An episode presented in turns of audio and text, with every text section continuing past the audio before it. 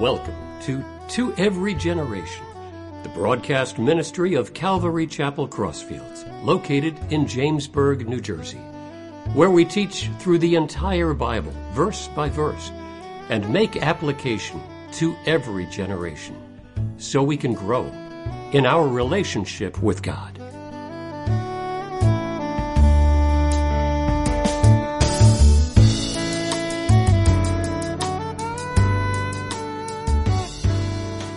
Okay, so just a few uh, quick announcements. Number one is Sunday, right, is going to be whatever. I mean, I prayed about it, talked about it. This country's getting worse and worse. And really, two subjects that I have to bring up have to do with that subject matter. But the first is that on Sunday, we're going to be talking about our security measures in light of that another church shooting, the Lakewood Church in Texas. Um, you know, there was a Christian school last year in Tennessee that got shot up, and you know, we just talk about what we do, what's seen, what's unseen, but what we don't do is we don't telegraph our hand in case anybody's checking out the church. So we're going to speak in generalities on Sunday.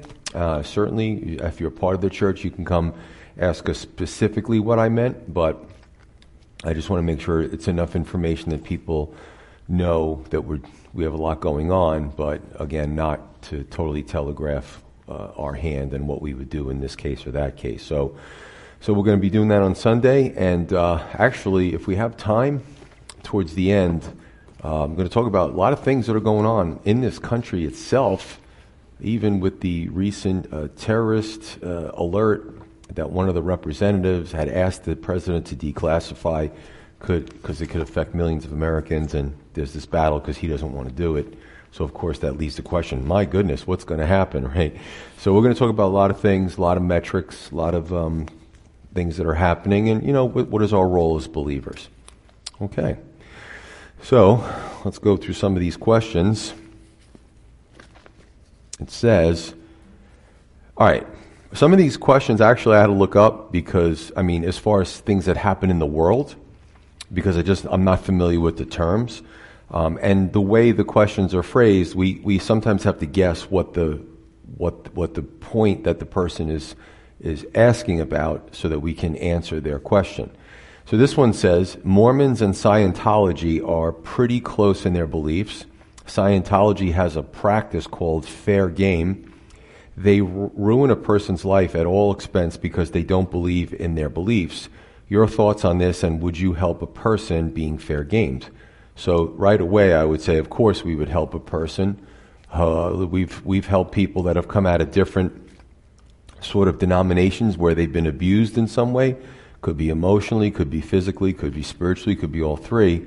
Uh, so you know they find a safe place here uh, because you know we just really want to focus on bringing people closer to God, not all the religious and denominational stuff. Uh, and there are some famous people, actually, that have been treated poorly by Scientology and Mormonism because they disagreed with them or exposed some certain things. Uh, so, my thoughts on this is that's not what a church is supposed to do, is tit for tat. Or, I mean, if somebody left here and they didn't agree with our doctrine, God bless them. But I would just say, give us a chance to explain what your issue is, and we'll go through it scripturally, right? Um, so I don't want to dominate that, but it's an interesting question.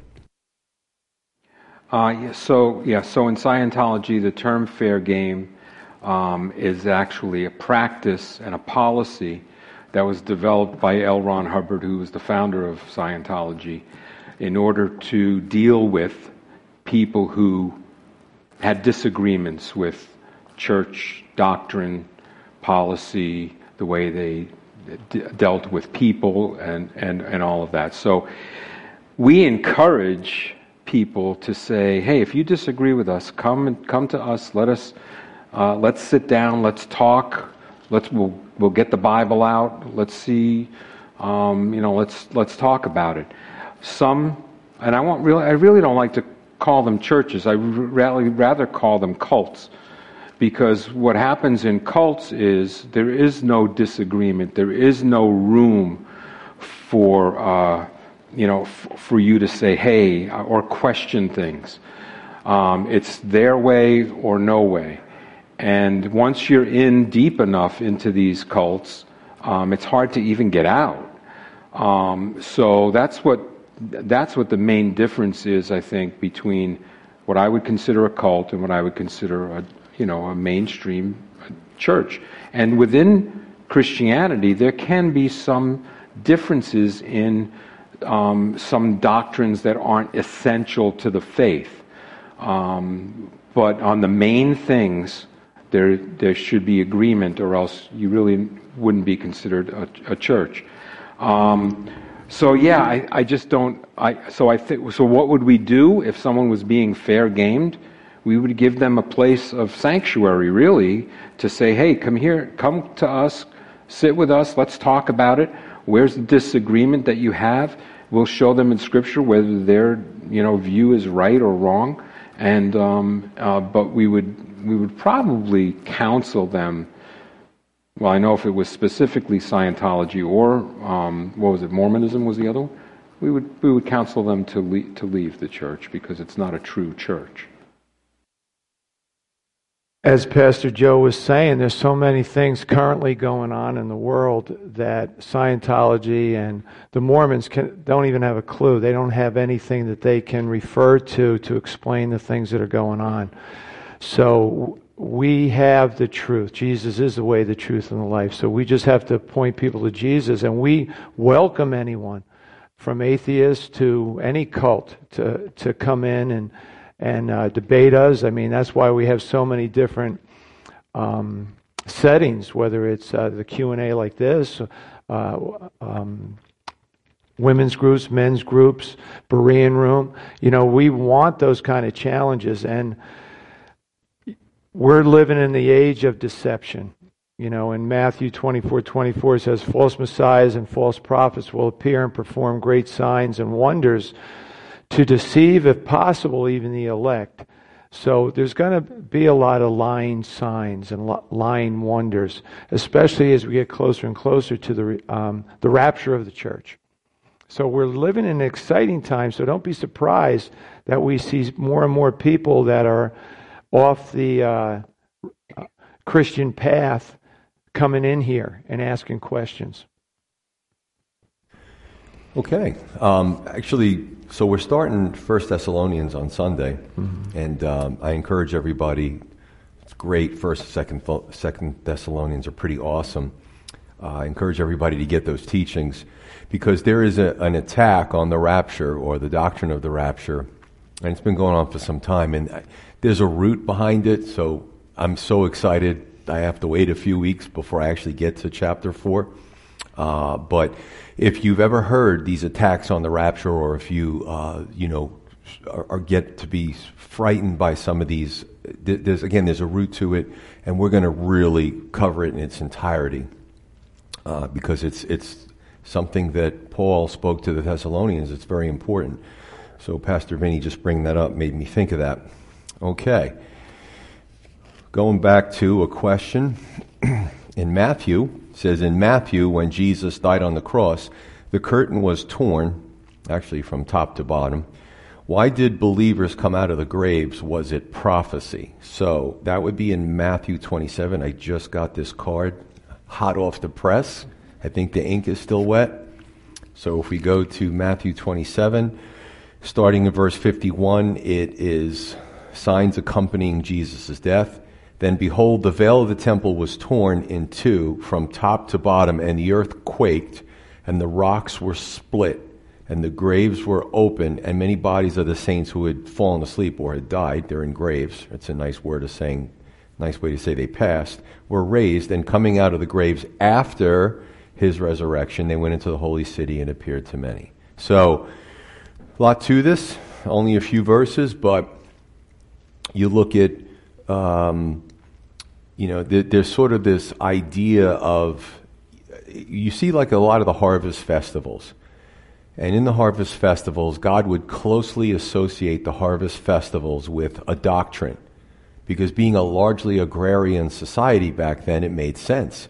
Everybody could understand it. Like today, some people today might, might not even know a farmer. But back then, everybody understood the farming community. It was a way of life, right? You could not know somebody who was farming. So we look at the uh, sort of the raising of, of the dead uh, when it comes to Jesus Christ, sort of in three uh, sort of pieces, right? And with the harvest, there was the first fruits. So if you had a harvest, you would give God the first fruits. It was not a huge amount, but was, you wanted to give that to God. Then there was the main harvest. And then the third part of the harvest was sort of the gleanings. And that was for the people to come in who couldn't afford. And it wasn't bad stuff. It just was, it just was sort of the end part of the harvest. And it was really almost a, it was a social program, but the harvest fed people. So, um, it's been sort of divided up in three parts where this kind of, you know, people being raised in conjunction with what Jesus did. And some people look at this because there was some, some. It wasn't so many that it emptied the city or that uh, you know it made world news, but it was something that was observable. So you can sort of see that as the first fruits. And very interesting, it says after Jesus' resurrection because he was resurrected first.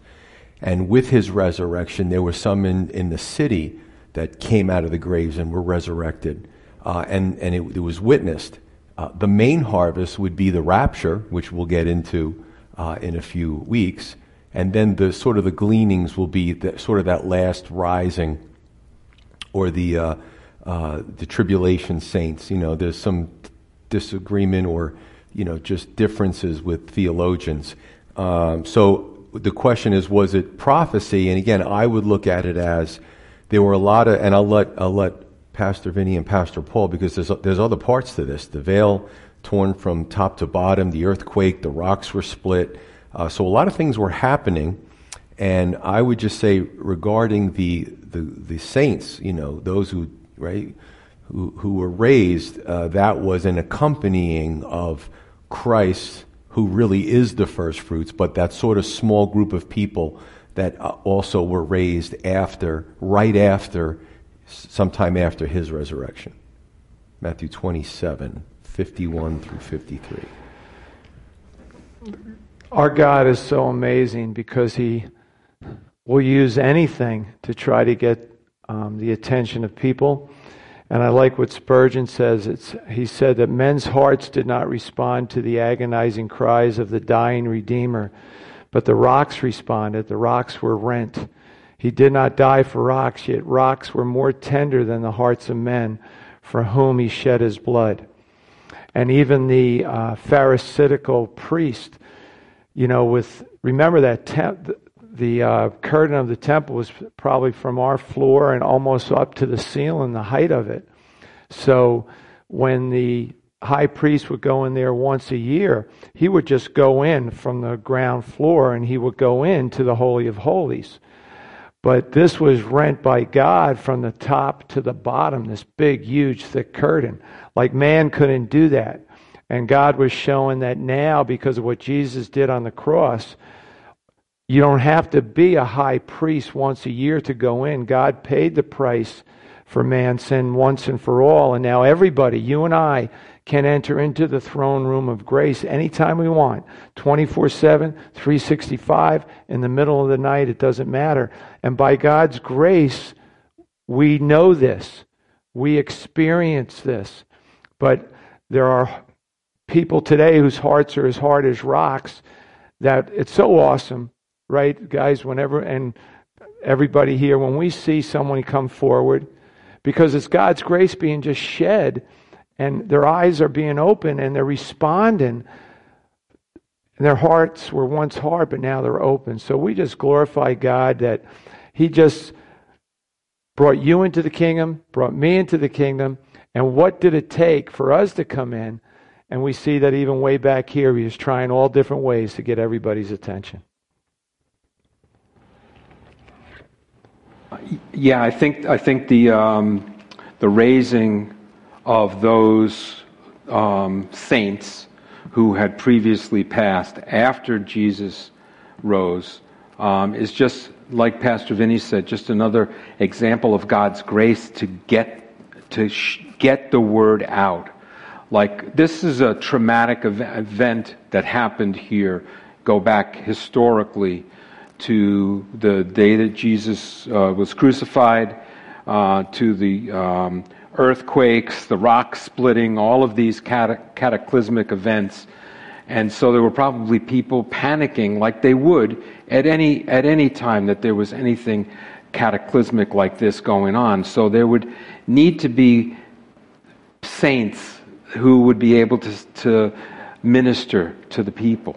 And so, in God's grace, after Jesus was resurrected as the first fruit of those who had fallen asleep, he raised up some. It doesn't say all, it says many. So it's, he raised up some to go out in, amongst the people to just spread the gospel so that more, so that people wouldn't fear, obviously, um, wouldn't be discouraged. Imagine, I mean, all the apostles left. They were discouraged. They thought Jesus was, they, they heard what Jesus said, but they didn't completely understand it. All of the disciples and followers of Christ heard what he said about his, his uh, death and, and his ultimate uh, crucifixion and resurrection. A lot of them didn't understand it. So these saints who had gone before, God raised up for a purpose um, to go out and to just spread the gospel to people, encourage people, minister to people. Don't we see that um, throughout history? That God uses people, until He shuts that door, He's going to keep drawing people to Himself. Well, I was thinking as you're talking, like, uh, what was it, a sixth sense, dead people walking? Is that was the term? Like, I'm looking right now at dead people that are alive. You're looking at dead people, spiritually speaking, that are alive. And it's a result of the resurrection of Jesus Christ. Just and it's like a preview, you know, we're the resurrected body, what's going to take place one day for all those who have preceded us, you know, will be joining us in the rapture of the church one day. I mean, we all hope that we're still living and we're all taken up together. That what a glorious day that'll be.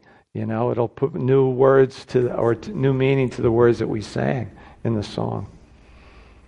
Okay, so some just really interesting questions that come up that like, oh, I never thought of that. So the question is the next one is Is Adam and Eve in heaven? Right? Some of these are speculative, but I, I think that they are.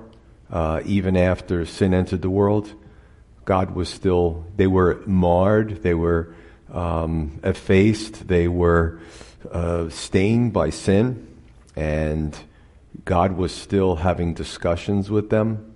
He was reasoning with them. He prophesied to them. You know, uh, when I, I think about people pre Christ, right, they had to accept and believe in Christ as a Lord and Savior. Um, they had to believe God that He would provide that sacrifice like uh, God provided the, the animal skins, right? The sacrifice. Now there's got to be a blood sacrifice. Death entered the world as a result of sin. But uh, you know, I think about Romans 4 that talks about Abraham and how was Abraham saved? How was righteousness imputed to him? Not because Abraham was Mr. Wonderful, because uh, Abraham sinned. We see that clearly. You know, God had ideas for Abraham and he sometimes fell short. So he's in the same boat as the rest of us. But it said that Abraham uh, believed God and righteousness was imputed to him. So before the law, which came much later, right? Abraham was, was justified. Before uh, circumcision, Abraham was justified. So as we go through the scripture, we see how the Old Testament saints, you know, they didn't say, well, you know what, God, we're just going to go our own separate way. Don't ever speak to us again. And like he, God has, he's reasons with them. He reasons with their children. Uh, so I personally believe I mean, they saw God. they actually are the ones that lived in a time before there was sin. Imagine how close they were to Him. Uh, and then when sin entered the world through them, things changed. Uh, so I, I, do believe they are in heaven. Pastor Paul? Yeah, it, it's interesting if we look at Adam and Eve not as, you know, sometimes we, we fail to see them as human beings. Um, uh, but if we just take it at face value that yeah okay they were the they were the first human beings but like pastor joe said they had a relationship with god right? They walked with god. They talked with god. Uh, we don't know how long passed between their creation and the sin um, but think about us. Think about it in the context of our life you know, when we were born, we didn't really know God. There had to come a point when we, at, uh, at, of the age of reason, that we made a decision to follow Christ. So from that point to our death, did we ever disobey God? Well, of course we did. Did we ever sin against God? Yes, well, of course we did. Does that mean that our salvation, we lost our salvation? That goes to that, to that question. Can you lose your salvation? So if you believe that if you believe that once you're truly saved, that you're sealed and you can't lose your salvation, then I don't see. I mean, again, the Bible is silent on it, but it seems like Adam and Eve would be in heaven. They had a relationship with God, they walked with God, they talked with God. There had to be times of obedience and reverence with God, and then the fall, just like we fall. Uh, but God's God's gracious. He's, uh, you know, He's merciful. And so um, I think if, if we answer the question, are Adam and Eve in, are in heaven? If we, if we say no, we have to question whether we could get to heaven. Because God, you know, but God is gracious. That's, that's the way I see it. You know, uh, you wonder what they experienced, Adam and Eve. Like was said, how many years went by before they fell. And then after they fell, just their heart and their mind, you know, what they were thinking, knowing that what they once had and now paradise lost. And I think of Abel and Cain, uh, their sons, and how Abel knew to sacrifice an animal the first fruits, and Cain decided to do his own thing. You know, just the rebellion in us. I mean, we can relate to all of them Adam, Eve, Cain, Abel. And I just thank God that He is the second Adam, that He's the one who redeems what man could not do. Again, it just shows the need for God for all of us. The human race cannot make it on its own, it, it depends on Jesus. It has to depend on Jesus. Please explain the three days that Jesus was in the realm of the dead in Hebrew time? Uh, and then two, which we'll do one at a time because two is a whole other topic. Speaking in tongues, please explain the gift of tongues in this time dispensation.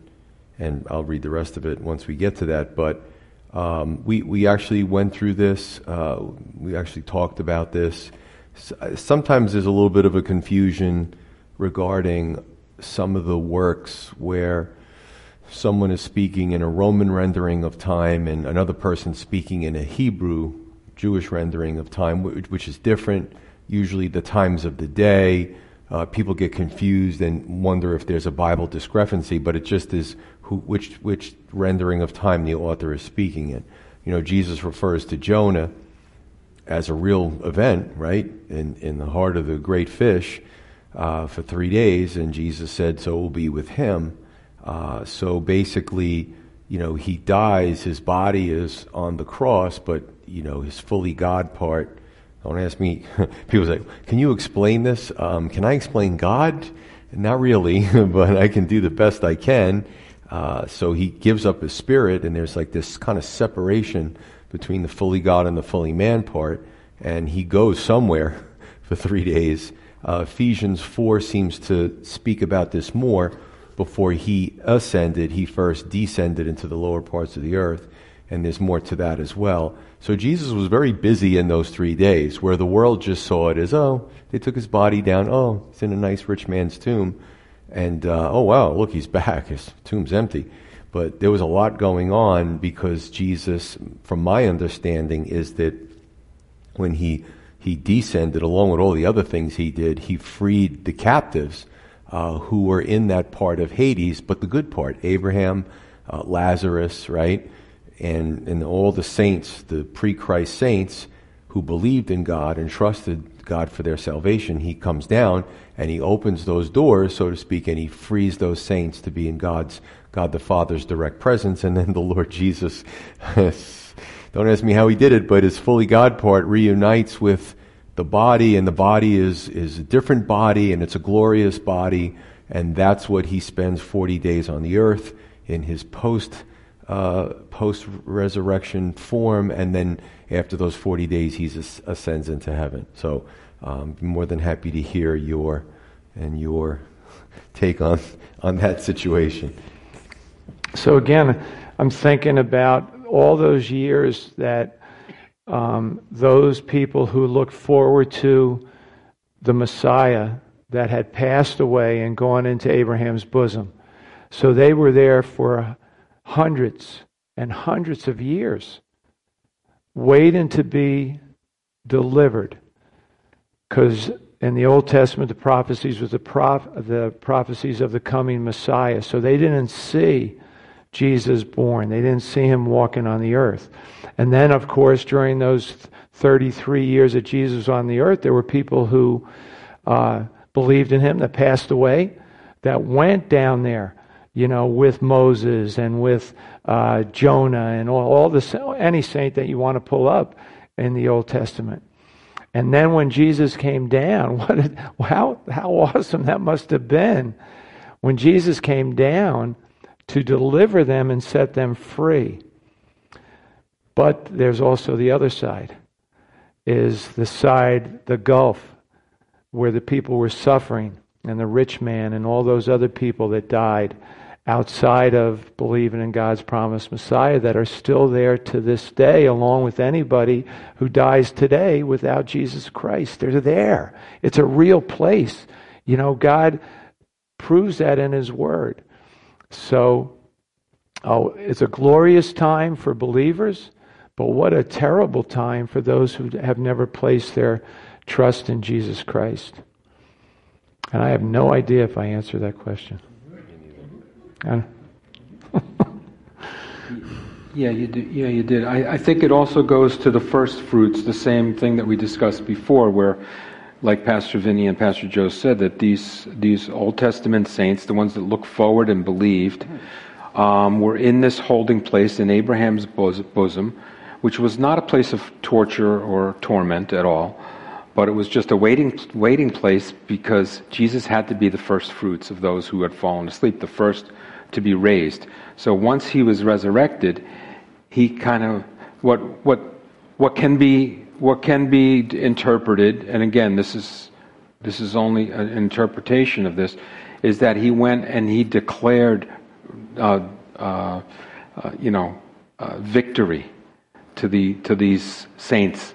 That he led. It says in Ephesians four, he he led captivity captive and gave gifts to men. So, when he descended, he, first before he ascended, he descended he led them free. He, he, he proclaimed victory.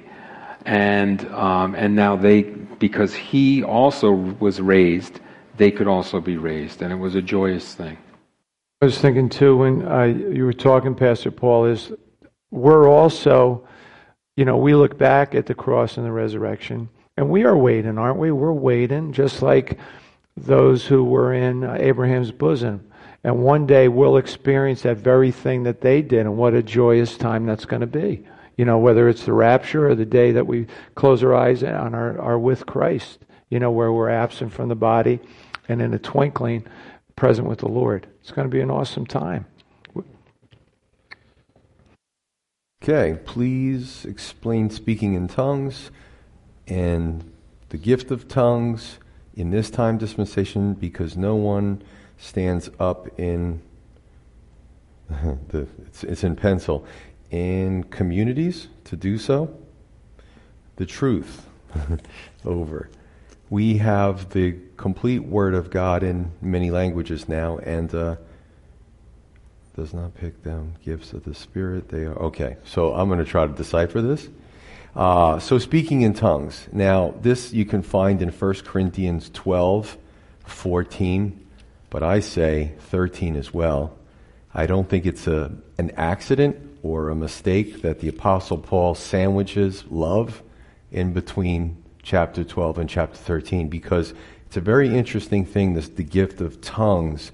Because, first of all, it's one of many gifts. It's not the best gift that the Apostle Paul even says. And what was happening in Corinth, fast forward 2,000 years, happens in America and the Christian community all over the place where this, this is a, a hotly debated topic because of abuse. So it was abused in Corinth and it's abused in America. it's abused on the Christian, you know, internet um, and, and TV stations. Um, and Paul has to, the Apostle Paul has to explain how the Holy Spirit works, what the gift is, what it's supposed to be used for, what it's not supposed to be used for. And there's something about the gift of tongues that if I just started, and you might say, Oh, I trust Pastor Joe, I don't know what he's saying, but that's, I wonder if that's a heavenly language. And then nobody stands up to interpret, right? The Bible says, Paul says, if, you, if you're doing this in front of a body, one, one way to, to tell that it's not really from the Holy Spirit is everybody's just kind of looking like, oh, what did he just say? And I'm kind of looking like, what did I just say, right? Um, so there's a lot, so we can really have a discussion on this because there's a lot of aspects to it, which my other pastors will jump in on. Uh, but I would just say that where we stand as a church or a, a denomination, better yet, is that, and where Calvary stands is the so you have the what's called the cessationalists from, comes from the word cease, cessation, right? Not sensation, but cessationalist. And they're more of your, your Calvinist kind of people and some of the other, uh, and they say there are no gifts of the Spirit, none of them are in use. Well, that's problematic because there's gifts of evangelism, gifts of administration, there's gifts that have to be used in the church or the church can't, you know, the church can't function. On the other end of the spectrum is anything goes. And like I was saying, so that's the extreme. Calvary's in the middle. We believe that it, the Apostle Paul said it should be done decently and in order, and if it's not, then it's not done. If any one of us are at the pulpit preaching by the Holy Spirit, and two or three people jump up and start shouting things, you, are competing with what God's. So the Holy Spirit is divided he's, he's using a whole bunch of gifts at the same time in this confusion. I'll just leave you with this one point, and then I'll, I'll kick it over to Pastor Paul, is that, you know, I started going to a Calvary. I came from a Catholic church. You know, I'm exploring. Uh, you know, I'm, I'm curious about God and His Word and even denominations. And uh, a friend of ours said, oh, come to this church, you know. And we went to this church, and it was beautiful converted farmhouse in New Jersey. And my grandmother was disabled. She was like in a wheelchair. So we all go in and we think, oh, it's going to be cool. And she's in a wheelchair. And once it started, it was chaos. Once the music started, people were singing in one part. In the middle, a man was preaching and they're singing. And then there were people in the back that took their shoes off and were running up and down the aisles with flags. And I'm like, oh, I got a headache. I can't, I'm getting a migraine. I can't function. Who am I supposed to be following here? Uh, but then when I grew in my faith and I read the scripture, that's an extreme. That's the Holy Spirit competing with the Holy Spirit, which makes no sense, right? A kingdom divided itself cannot stand. So if the people are in confusion, and it, so it was kind of cool. Like God knew I was going to be a pastor at one point, and He let me experience some things that were strange. But at least now I can speak from experience and say I learned nothing that day if it wasn't for my grandmother being disabled, we were trying to leave, but we, we didn't want to get run over by the people running up and down the aisles. So we just sat there and we're like, all right, nobody's trying to hurt us. Um, we'll just wait till it's over. And then we got up and we never went back again. So can you top that one? my, my mother told me never to go to churches like that, so I never did. I was a very obedient kid. Really, she, she did. Um, yeah. So, so can I can I just see the question? Oh, yeah. Exactly. Yeah. Just. Starts here. Yeah. Yeah. Oh, yeah. Okay. Okay. So, um, okay. So speaking in tongues.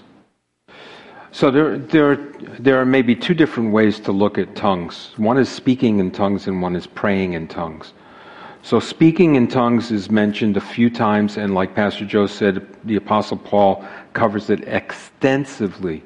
1 Corinthians 12, 13, 14 um, talks about if um, anyone speaks, speaks in a tongue, uh, pray that he may interpret, so there needs to be an interpretation. Um, uh, it's, he speaks about it in the, in the context of language. So when in Acts, when they spoke in various tongues and everyone could understand what they were saying, it was actual languages that they spoke. So there's that aspect of tongues, which is a gift to be able to proclaim God's word to people who you may not nor- normally be able to communicate with. It's a gift of, tongue, of speaking in tongues. And of course, if that happens and it's a and it's a real language, there will be someone to interpret. There will be someone there who understands what you're saying. The uh, praying in tongues is is maybe more um, controversial, where it's only mentioned very briefly, um, and that it edifies the spirit, but nothing else. And it's more of a personal thing between you and God. Some people believe that there is a tongue language that we can pray with God. That's something that's outside of um, how we communicate with human beings. That's something that's um, that's uh, you know you wouldn't understand if you heard it uh, verbally. Um, but I, I, personally find a problem with with that because um, because I think God wants us to be able to communicate with Him. And if He only gave the gift of praying in tongues to certain people, then how would how would others communicate directly with God? You know what I mean? So, so I think there's a problem with that. Speaking in tongues is a gift. Um, I I think, like Pastor Joe said, as Calvaries, we kind of we acknowledge that that the gift is active, um, but to be used uh, in in order and not and not um, in a way that uh, that people would think, oh, that place is was weird, and not want to come back and not want to hear about the Lord. So, yeah, I think there's there's order to to everything that God has. Pastor Joe mentioned that uh, speaking in tongues is the least among the spiritual gifts, and that's in 1 Corinthians 12 28. And if you want to read a lot about tongues, it's in 1 Corinthians 14. So I'm just going to pick out a couple things. In verse 2, it says, For he who speaks in a tongue does not speak to men but to God, for no one understands him. However, in the Spirit he speaks mystery, mysteries. Then down in verse 9 it says, So likewise you, unless you utter by the tongue words easy to understand, how will it be known what is spoken? For you will be speaking into the air. And then down in verse 20, brothers, do not be children in understand do not be children in understanding, however, in malice be babes, but in understanding be mature. Verse 22, therefore tongues are for a sign, not to those who believe, but to unbelievers. But prophesying is not for unbelievers, but for those who believe. So I was just thinking with the discussion, like let's just say somebody came in here tonight from a foreign country. And I like what Pastor Paul, the two examples he get he gave, I think it was in Acts, that whenever they spoke, and like uh, Peter, he spoke in his own language, but it was received by foreigners in their language. So it'd be like if you were all foreigners and couldn't speak English, and we're up here speaking in English, God allows you to hear it in your language. I think that's the greatest use of tongues right there. And that's what we see. The best example in the scriptures is that type of tongues. Not some of the things like Pastor Joe was saying, where people are conjuring up and causing confusion and, and people are being turned off to church. You know, it's, you have to look at it also. Tongues probably was used a lot pre pre technology, electronics, phones, interpreters. Um, you know, I, I heard of a, a, an account where they were, there was a, a, church congregation and a person got up and started speaking and nobody understood what it was. And then somebody jumped up and said, I, I know that. That's Swahili. That's my native language. And nobody in the church. So it was like, well, that's pretty legit, you know, because um, the person who got up didn't, he did, he or she didn't really know what they were saying. But, you know, a lot when we look at Acts to reiterate is that, you know, there was an interpretation issue. When everybody came to Jerusalem to celebrate the Passover, they were from North Africa, they were from Eastern Europe, they were from, you know, the Nordic states, they were from all over, and they came to this little city of Jerusalem, and, uh, you know, God struck while the iron was hot. Christ had just been crucified uh, people were still in Jerusalem celebrating the Passover. And you see a lot of this with the tongues because the people who maybe were there to enjoy the festival understood limited of what the people in Jerusalem spoke, but they had to take the gospel back to their native country again. It's pretty wild, isn't it?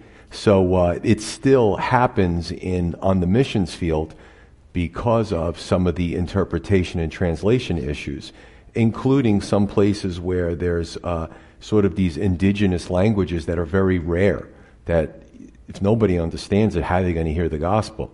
So it's actually wild when you look at some of this stuff. Um, and I just go back to one thing is I, I kind of got off on a track, not surprising, is that is that the the how do I say this? I don't want to say sh- the, the, rules or the, the guidelines based on God's Holy Spirit is because I've seen people do this as, as a new believer. I'm learning, I'm observing, I'm an observer. I don't always say stuff in the beginning, but I'm just listening. And I, I saw people happen, did it, they did it a lot. Some people would use, they just start blurting out tongues because it made everybody focus on them. You know, we can deceive ourselves. It's very, the human mind is an interesting thing. And it was this kind of thing where this sort of group of people would they wanted people to think that they were re- very spiritual. And no doubt the same thing happened in corinth. That's why apostle paul had to address it. So it's it's a very it's a fascinating subject. The other, th- the other thing too is i remember when i was a young christian that i went to a uh, a diner where there was a bible study. And one of the guys there he was a businessman and he said you're not saved unless you speak in tongues. And I remember, and I was just a new Christian, and I, and I said, You're nuts. That doesn't work like that. You know, where do you get that? So some people will use that to divide the church. And again, that's a tactic of the enemy. So that's why it's so important to be a Berean and know what the scriptures say. So you will have a defense for those things that, you know, you're presented with. That was, that was, uh, um, I'm sorry. That was when I told the guy, no, that was when I said the guy was nuts. I think I was reading a paraphrase from one of my uh, new Bibles at the time. So peanuts or peanuts, almonds? yeah, squirrels, whatever. All right, so I'm going to read the question about Revelation 7, then I'm just going to kind of open it up to anything that we discussed that you'd like to reiterate as we get closer to closing. Uh, so Revelation 7, 13, 14, 15, 16, 17. And it says, Those who will be saved during the Great Tribulation will not be individuals who had a chance to be saved during their lifetimes. I, I, would disagree with that respectfully. They will be those who heard and received the gospel message for the first time within this seven year period and then were martyred for their faith. So they came out of the Great Tribulation. Who are they? Would they be the one third of the Jewish people? 144,000 Jewish witnesses, two prophets. Seems like they were already believers. Seems like the Holy Spirit will be present at this time as well. So, my understanding, and we're going to get to this in chapter 4 of 1 Thessalonians, that anyone who's in Christ, anyone who's in Christ at the rapture will be called up into the clouds. Uh, at some point in this uh, seven year period, the uh, 12,000 from each of the tribes, 12 times 12 is 144, uh, they will be anointed. They will be uh, men who are, who are virgins. Uh, they will be, be able to trace their lineage back. Uh, and most likely, they were, would be people who were alive when the rapture took place. So if they, you know, if, but if they were believers when the rapture took place, they would have gone up with everybody else. Uh, so I'm just going to read this because why not read it? So 713 says, Then one of the elders so this is John in the Revelation, and he's getting this tour from the angel. And it says, One of the elders answered, saying to me, Who are these arrayed in white robes, and where did they come from? and I, John, said, Sir, you know. he has no idea who those people are.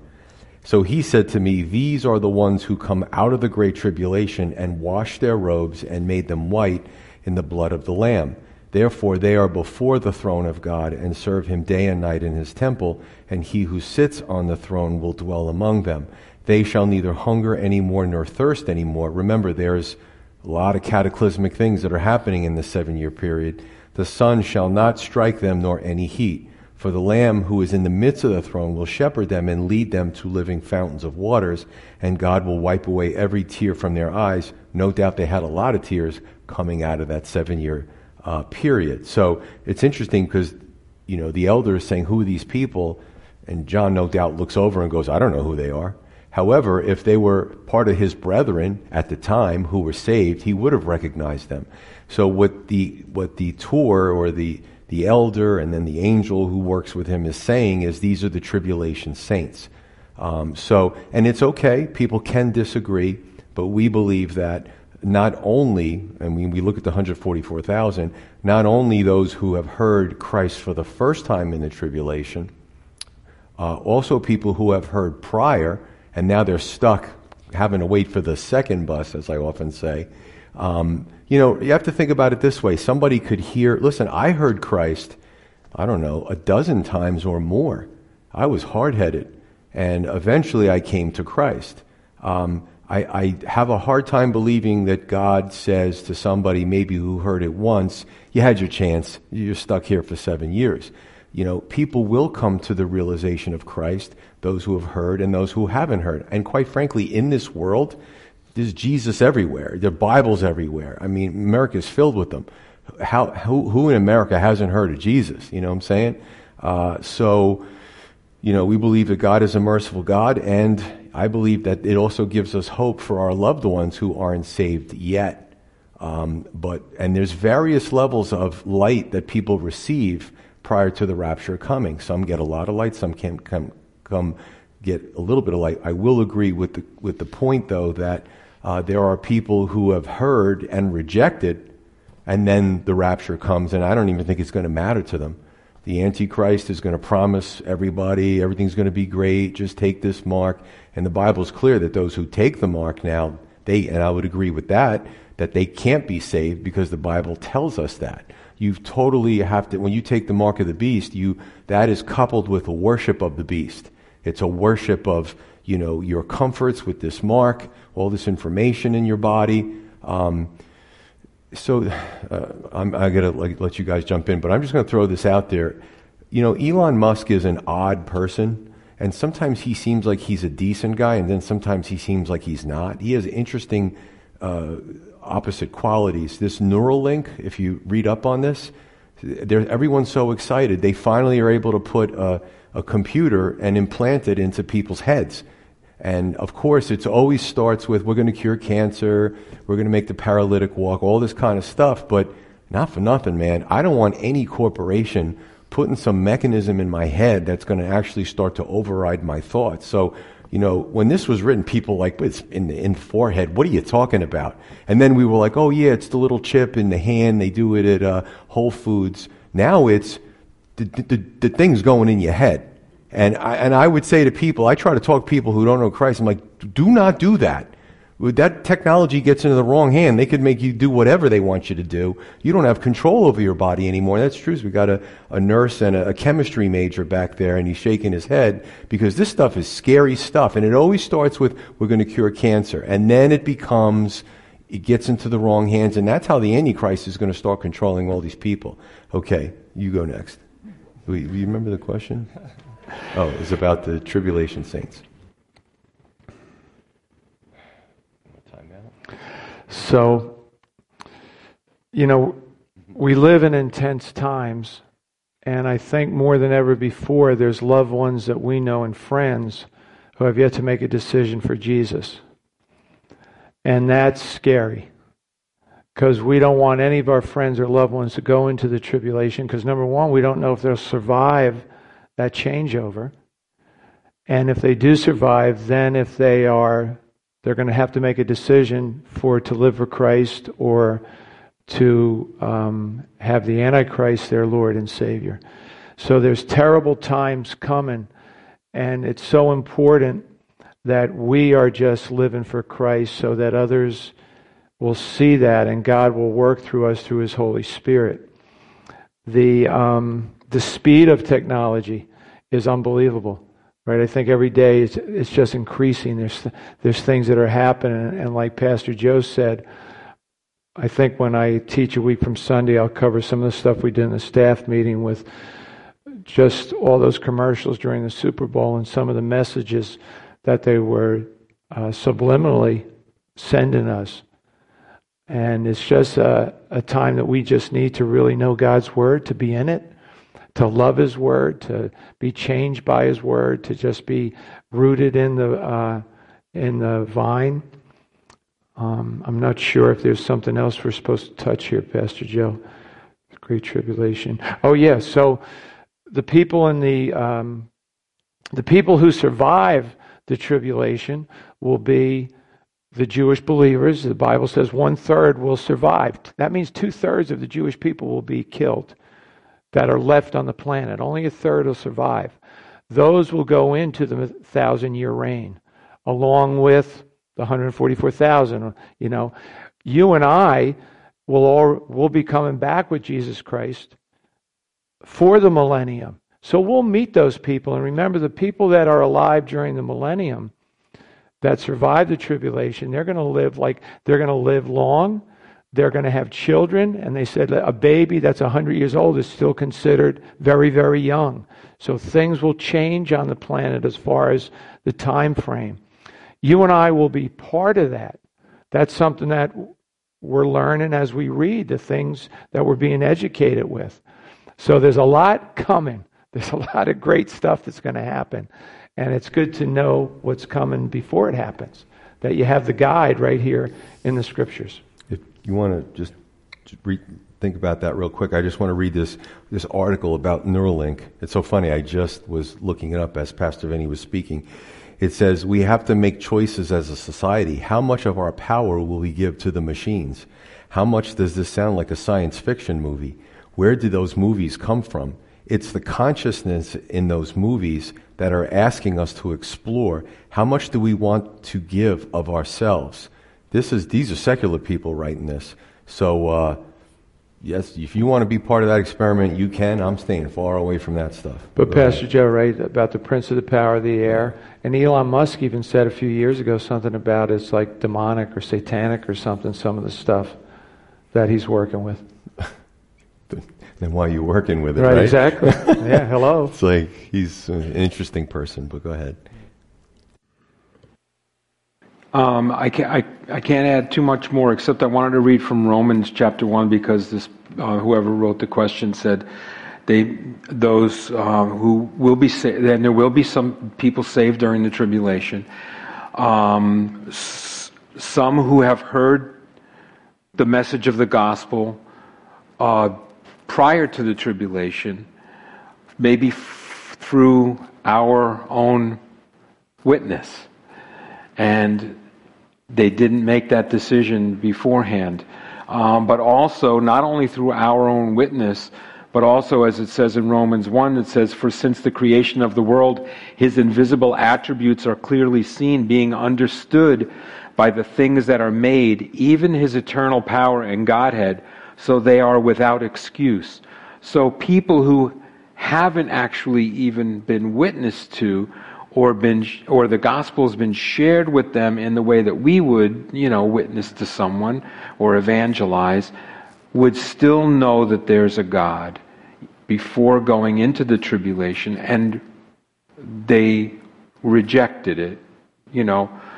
And so but there will be opportunities again during those 7 years to make that decision. Maybe someone goes into the tribulation that you witnessed to and said, says immediately, Oh, now I know what they were talking about. You know what I mean?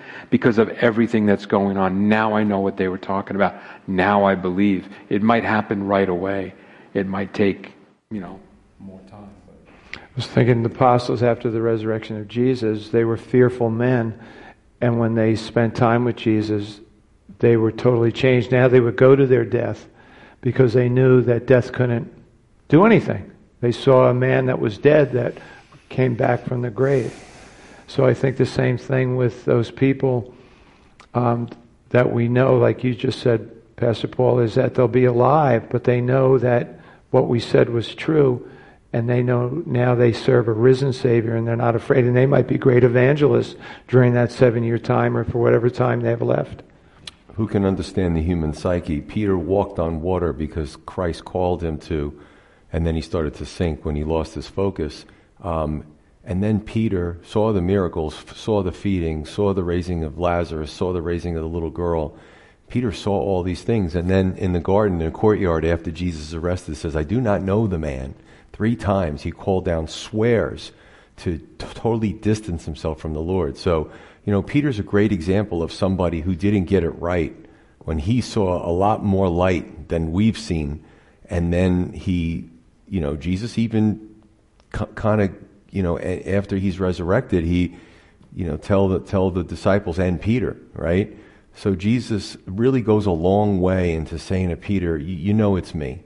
And even Thomas, like, who's Thomas? Oh, I'm not going to believe until I put my fingers in the wounds. It's like, all right, everybody's on board but Thomas. So Jesus is like, here you go. Put it here, here, here. Uh, and Thomas was like, oh, I believe. Well, no kidding. You know, Jesus said. So, I mean, if, if Peter and Thomas could, Jesus could go the extra mile for them. I have a hard time believing that if somebody heard once now and then we get raptured tomorrow because they didn't jump on it, I, I don't think God works like that. I think that they will have other opportunities. Like I said, I, the, who, maybe some of you have come to Christ the second you heard of the gospel. I know I didn't. I don't know if you guys did. It took a while. So um, I, I, I tend to believe that people, even now, who have heard, they will. And some people will harden their hearts. They heard everything we said. Rapture comes, they see that we disappeared, and they're still hardening their heart. Others will be like, oh my goodness, maybe panic sets in. Oh, I got to find a Bible. I got to start reading it. I got to know what to expect because this is real. So, um, any questions before we go to prayer? We're, we're getting to a little bit of the later time. So, any questions? No? All right.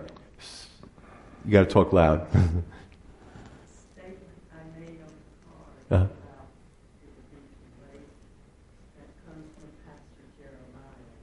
Mm-hmm. That it would be too late for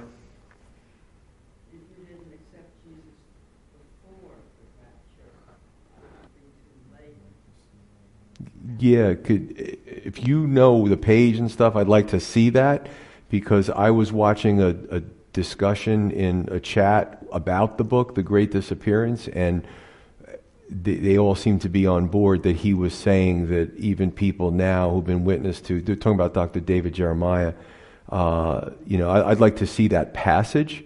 Um, you know, I mean, we're pretty much 100% with his doctrine, and we're not even the same denomination.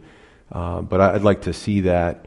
But you know, I've listened. I've listened to other pastors who they said things that Pastor Chuck, right? He founded our denomination, and I uh, listened to him on the the iPad and he or the iPod. I don't even know. I'm not a tech guy, and he said, "No one's ever been. People only get saved through love. No one's ever been saved through sort of like a fire and brimstone." I'm like, that's not true.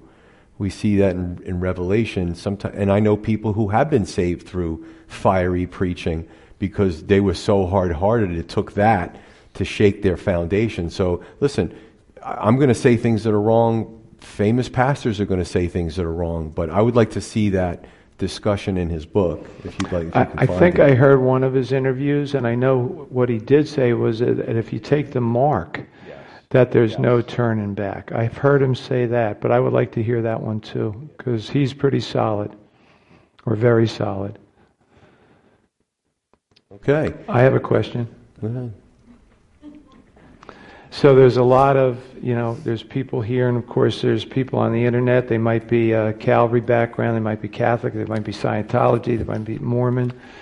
Um, if God is speaking to them tonight for salvation, is there anything specific that they need to do? So, one of the well known pastors at Calvary Chapel, Raul Ries, uh, was planning to do a horrible thing years ago, decades, and he actually the TV was on, and Chuck Smith came on and started sharing about Jesus Christ, and uh, he Chuck Smith, you know, related a, and again, we it's not a formula; it's it's from the heart, and uh, uh, Raul made a decision that moment to put his gun down and to listen to what was being preached on TV and to say that prayer and to receive Jesus and his life completely changed from there. So uh, we do have a very large uh, live stream audience, and you know every Wednesday and Sunday we have a lot of live streamers that maybe they're not close, maybe they're not ambulatory, uh, but they listen anyway. Uh, so I would just say that again, every time we do an altar call or to receive Christ, we always do it different because it's not a formula; it's a hard thing. But I would just say while you're watching, listening uh, you can just repeat a prayer after me and say, Dear Jesus, I know that I'm a sinner and I'm in need of a Savior. I do believe that you died on the cross for the sins of humanity, which includes me. I want to trust in that sacrifice. I want you to be my Lord and Savior, and I want to walk with you the entirety of this life and into eternity. Fill me with your Holy Spirit. Just to ask these things, and I thank you. In Jesus' name, amen. If you've said that um, just now, uh, certainly let us know. Send us a, an email. Uh, give us a, a call. The, the, the uh, phone number is there. And uh, the uh, website, we'd love to just give you free materials, free Bible, no strings attached, free devotional, and uh, you know you start your walk with Christ. Amen? Anything else? Okay. Well, good night. This concludes our session. Good night, everybody. You've been listening to To Every Generation from Calvary Chapel Crossfields. We meet for Bible study Wednesdays at 7 p.m. and Sunday service begins at 10:30 a.m. On Sundays, we have children's church for all ages, in addition to infant and nursery care. You can find out more about the ministry here at Calvary Chapel Crossfields by going to www.cccrossfields.org, where you can also watch or listen to previous messages. If you have any questions or have a prayer request, please email us at contact at cccrossfields.org. Thanks for listening, and may God bless.